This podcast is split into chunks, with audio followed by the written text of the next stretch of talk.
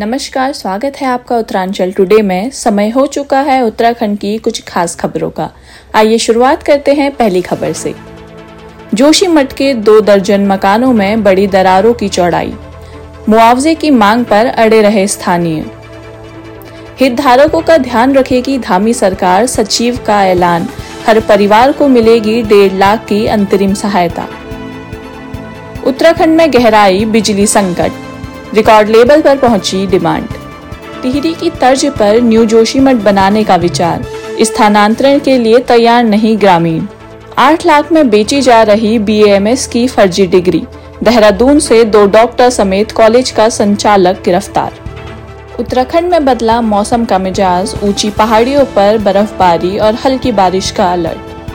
तो ये थी अब तक की कुछ खास खबरें। अन्य जानकारी के लिए जुड़े रहे उत्तरांचल डॉट कॉम के साथ। तब तक के लिए हमें दीजिए इजाज़त नमस्कार।